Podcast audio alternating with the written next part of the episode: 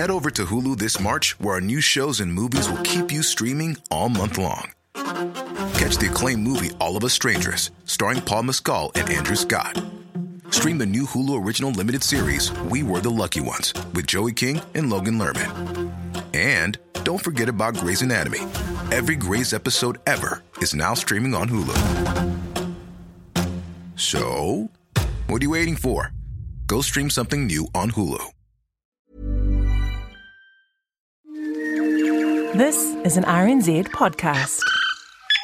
Hello, I'm Simon Morris.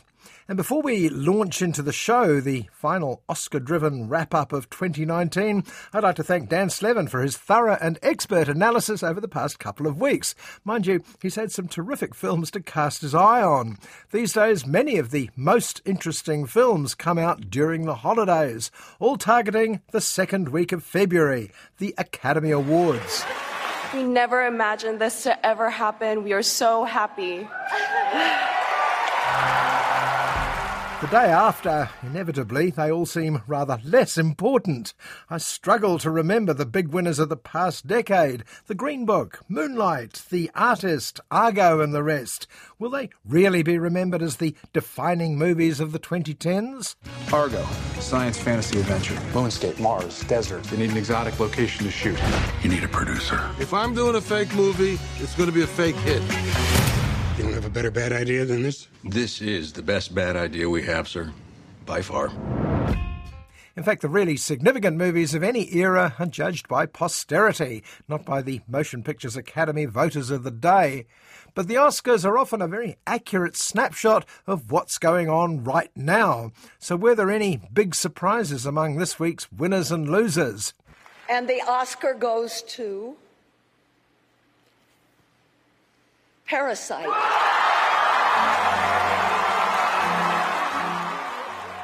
The big winner, obviously, was South Korean director Bong Joon Ho's all conquering comic fable Parasite, which picked up not only Best Film and Best Director, but also Best International Film and Best Original Script.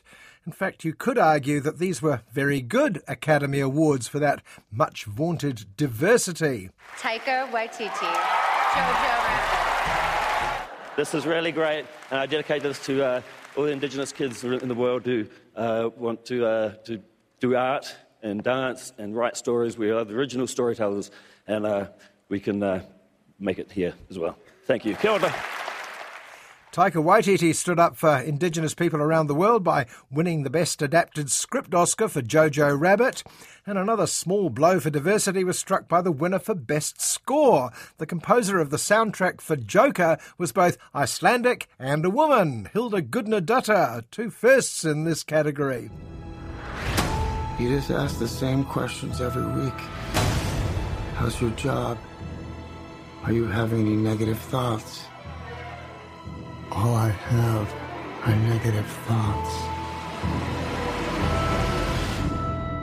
The acting awards went pretty much the way of the betting. Joaquin Phoenix as Joker, Renee Zellweger as Judy Garland, with popular stars Brad Pitt and Laura Dern finally getting their dues in, respectively, Once Upon a Time in America and Marriage Story. And you know, some say never meet your heroes, but I say if you're really blessed, you get them as your parents. I share this with my acting heroes, my legends, Diane Ladd and Bruce Dern. One of the big losers on the night was Netflix, despite nearly 20 nominations for The Irishman, Marriage Story, and The Two Popes. Laura Dern's Best Supporting Actress award was the streaming giant's sole tangible reward. Once again, director Martin Scorsese, despite regular name checks throughout the evening as one of the world's greatest filmmakers, failed to convert a single one of the Irishman's 10 nominations to a win.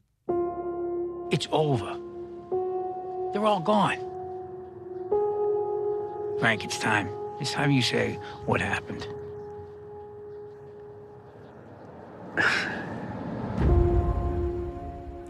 Personally, I expected 1917 to do slightly better than its three Academy Awards, and I was sorry Little Women had to make do with just the consolation prize of Best Costumes. But in many ways, these were classic Oscars, totally predictable for ages, with a surprise sting in the tail. A strong argument against all the complaints about the conservative nature of the Hollywood Academy. Renee Zellweger.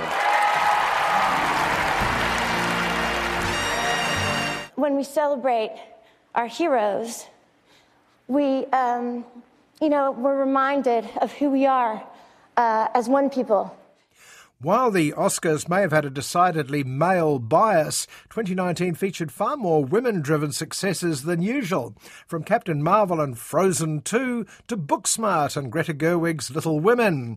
And this week offers three more titles favouring the female DC Comics' All Girl Gangsters Birds of Prey, a very French second time lucky romance, La Belle Epoque, and first the Oscar nominated war documentary for.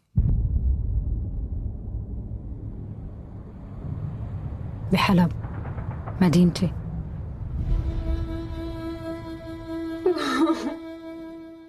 Calling Syrian filmmaker Waad al-Kateab's movie a war documentary is a little reductive. Certainly, her For Sama is a diary of the events from 2011 when a student protest against President Bashar al Assad's regime turned into a deadly civil war, to the destruction of the city of Aleppo five years later.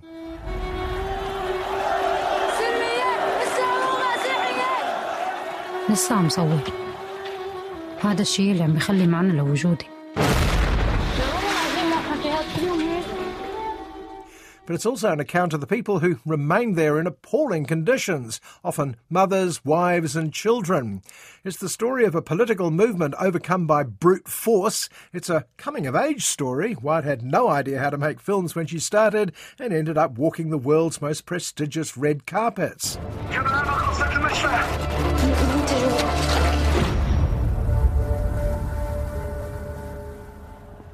and above all, it's a love story. Waad was a would be journalist when she began clumsily covering the events of the student rebellion on her cell phone. She was drawn to the heroic efforts of the hospitals in Aleppo, treating the wounded despite rapidly dwindling resources. And the most heroic doctor seemed to be the decent, self effacing Hamza al-Kateab.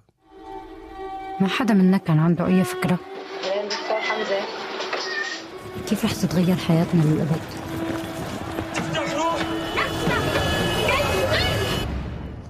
Hamza is an unlikely movie star, a bit pudgy, a bit geeky, but he refuses to quit, no matter what Bashar, his army, and later the Russian Air Force throw at him and his work. We see him through the eyes of a love struck student, of course, but when Hamza and Waad get married, it's a moment of light in the middle of a blitzkrieg.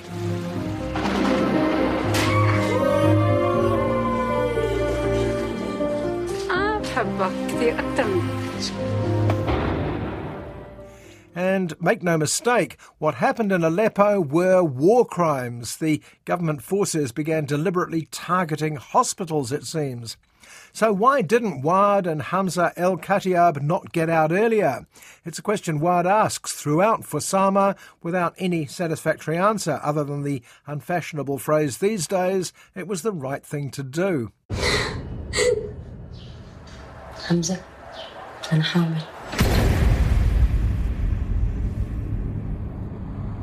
سما. سما. When Waad has a baby daughter, Sama, the Sama this film was made and named for, it doesn't slow her down. By 2016, she's progressed from her old cell phone to a real professional camera, mostly funded by Britain's Channel 4, who use her reports on their news programs. سما I هالفيلم مشانك بدي اياك تفهم شو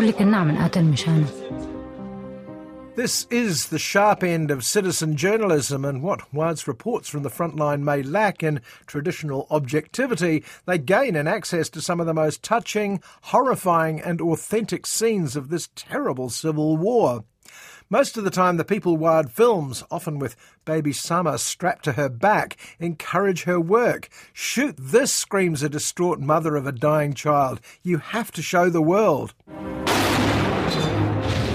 سما أنا بعرف إنك عم تفهمي شو عم بصير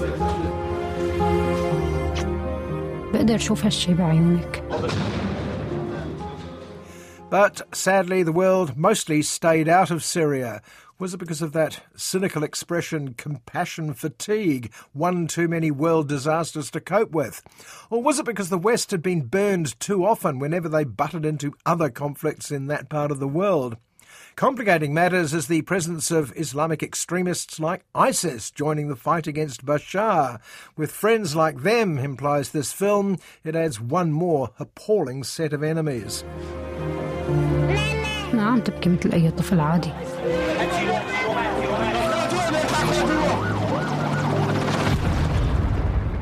هذا الشيء اللي عم يحرق لي قلبي the film for Sama is simply amazing, not least because Waad, Hamza, and Sama got out with their lives, and that with the help of Channel 4 director Edward Watts, it was shaped into such a gripping film. It deserves all the many awards it gets, of course, and it shames the nation where it was shot. How do these people sleep, you wonder?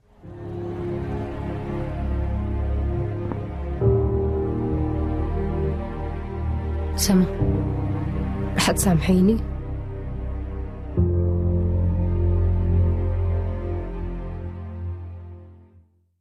One of the big questions on the lips of hardly any women I know is why shouldn't women make big, violent comic book movies too? I mean, no reason at all, except why would they want to? I might be the one person in the movie going world who's getting good and sick of these garish, pointless blockbusters, but I suspect not. Can I help you? Why, yes, yes, you can. I'm here to report a terrible crime. And what terrible crime is that? This one. However, you can't argue with the box office, and the fact is, Wonder Woman, Captain Marvel, the various female Avengers, and Harley Quinn, the one good thing in the dismal Suicide Squad a few years ago, have dictated this is the direction the big studios are going. Me too, to coin a phrase. But it turns out. Wasn't the only dame in Gotham looking for emancipation. DC Comics' Suicide Squad was supposed to be the light-hearted riposte to the expected blockbuster Justice League, a group of male baddies pitched against a group of male goodies. Well, that didn't happen. Both films ran into a ditch apart from two unexpected breakout stars Gal Gadot as Wonder Woman and former Neighbours star Margot Robbie as Harley Quinn. And soon enough, I was back on my feet, ready to embrace the fierce goddess within. To the credit of the usually hapless DC Comics movie department, they saw which way the wind was blowing and gave each of them their own movies. In the case of Birds of Prey, subtitled The Fantabulous Emancipation of One Harley Quinn, Margot Robbie is also the film's producer. Psychologically speaking, vengeance rarely brings the catharsis we hope for. Yeah. Are we ready? You blow up. The cast and crew of Birds of Prey are almost entirely female. Journeywomen director and writer Cathy Yan and Christina Hodson, and the five members of the ad hoc Hitwoman squad, nicknamed the Birds of Prey. But there's no question whose show this is and whose it isn't. Quick history lesson. This all started when the Joker and I broke up. It was completely mutual. Suicide Squad's Joker, played by the annoying Jared Leto, didn't exactly cover himself with glory, and you can hear the glee when Birds of Prey points out at the start that Harley Quinn and Mr. J are no longer an item. Now it seems Harley is cast adrift in the criminal underworld with no protection. You know what a Harlequin is? A Harlequin's role is to serve. It's nothing without a master. No one gives two shits who we are beyond that.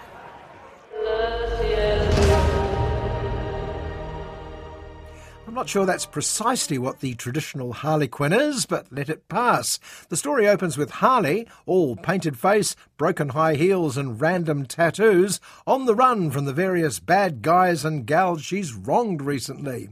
It's oh so oh, quiet. Now that I've cut ties with Mr. J, I'm about to learn that a lot of people want me dead. All alone. And at the top of that list is this guy. And so peaceful. It turns out there are other women anxious to get out from under too, all itching to join forces to take on the bad guys. Women like busy singer Black Canary, who also drives gangsters' limousines and acts as a police informant between gigs. He's after all of us. The kid just robbed him. You betrayed him. You killed his BFF. What? You are so cool.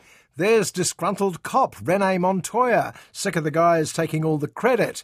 There's Cass, a teenage Asian pickpocket, and Huntress, played by the delightfully out of step Mary Elizabeth Winstead. And you're dumb enough to be building a case against him. So, unless we all want to die very unpleasant deaths, we're gonna have to work together. Sure. Leading the bad guys and representing the LGBTQ community, because why not, is Roman, played by Ewan McGregor, and his significant other, Mr. Z. Their hobby is capturing people and stripping their faces off. Yes, this is definitely a DC Comics movie.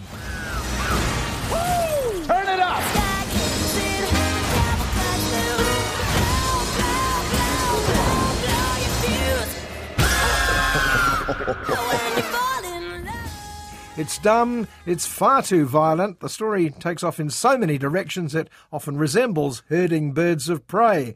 And there's no real reason to make it, except, I'm sorry to say, this is the only sort of film that Hollywood understands and respects right now. Spectacular news!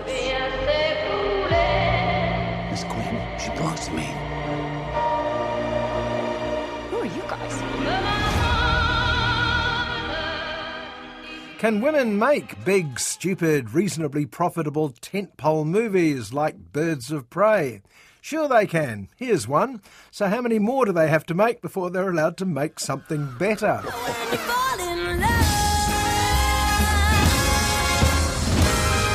shit, is that a hyena in a bathtub? I named him Bruce after that hunky Wayne guy. Martin Scorsese created a stir recently when he confessed that he didn't see the point of comic book movies. He called them theme parks, not cinema. He possibly got rather more support for those views across the Atlantic than he did at home. Si vous deviez revivre une époque, vous choisiriez laquelle La préhistoire. J'ai couché encore avec ma femme. No doubt the French make some comic book type films as well as the occasional sequel and remake, but generally their filmmakers concentrate on cinema and leave the theme parks to the Americans. In some respects, that's one of the themes of feel good romantic comedy La Belle Époque. Cher Monsieur Drummond, votre fils et moi serions très honorés de vous offrir la soirée de votre choix dans le cadre des Voyageurs du Temps. Don't be fooled, as I was initially, by the title, which promised a trip back in time to the famous Golden Age of Paris, circa 1880. It's not that sort of time travel, though the start of this film may bamboozle you as much as it does unemployed cartoonist Victor Drummond, played by the great Daniel Auteuil.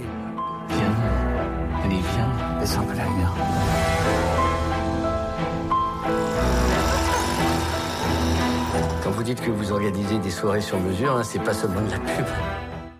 It seems to be a champagne dinner hosted by one of the King Louis and demonstrating the perversity, sexism, and racism that some French men are still apparently nostalgic for. Suddenly, a modern gang of gunmen break into what's revealed to be a role playing game for the idle rich. They're about to be robbed. Or are they? Il y avait de la pluie, je crois. Let's go, il n'y avait pas de pluie le premier soir, s'en fout. Venu quand même. Je vous remercie. Je suis juste venu chercher quelques affaires. Attends. It's all actually a film script written by Victor's son. The inflexibly old school Victor doesn't get it. But he doesn't get most things these days postmodern irony, streaming services online, all the new technology that's put him out of work. He's a complete Luddite, according to his impatient technophile wife Marianne, played by another old favourite, the fiery Fanny Ardant. Tiens, ça s'appelle une chambre d'amis. Vu qu'on n'a plus d'amis, t'as qu'à dormir ici, si tant est qu'on soit amis. Tu veux plus qu'on dorme ensemble? Non, j'ai l'impression de vieillir plus vite quand je m'endors à côté de toi. The marriage is on its last legs, it seems, with Marianne embracing the future and Victor trapped in the past. And he's offered a chance to return there in person. It seems the historic game organisation Time Travel is a real thing. Clients pick a period, a group of actors research it, and offer a night in the time and place of their choosing. Je sais que tout est faux, mais c'est pas désagréable.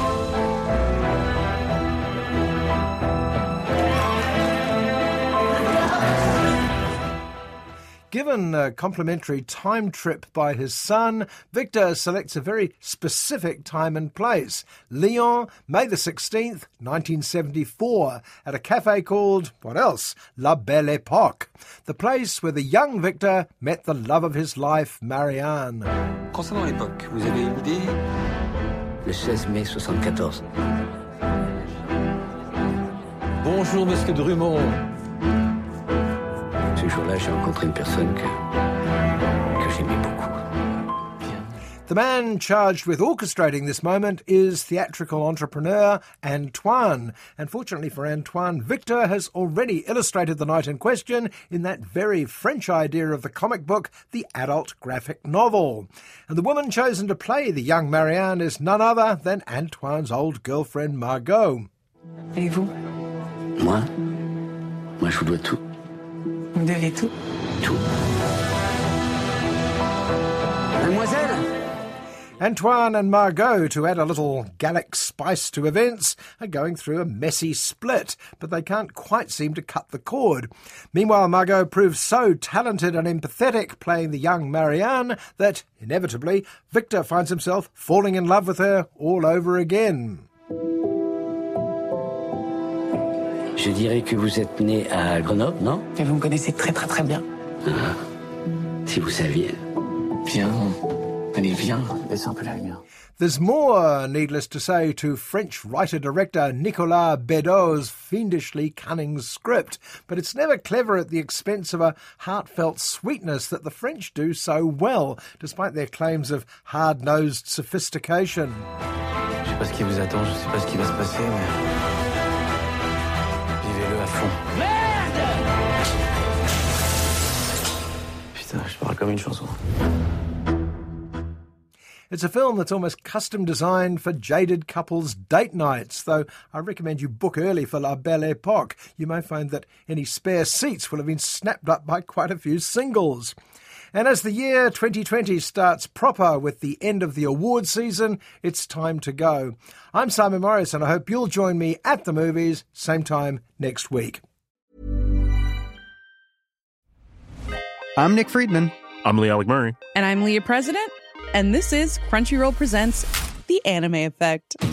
We are a new show breaking down the anime news, views, and shows you care about each and every week. I can't think of a better studio to bring something like this to life. And Yeah, I agree. We're covering all the classics. if I don't know a lot about Godzilla, which I do, but I'm trying to pretend that I don't right Hold now. it in, hold And our current faves. Luffy must have his due. Tune in every week for the latest anime updates and possibly a few debates. Oof. I remember, what was that? Mm. Say what you're going to say, and I'll circle back. you can listen to Crunchyroll Presents The Anime Effect every Friday wherever you get your podcasts. And watch full video episodes on Crunchyroll or the Crunchyroll YouTube channel.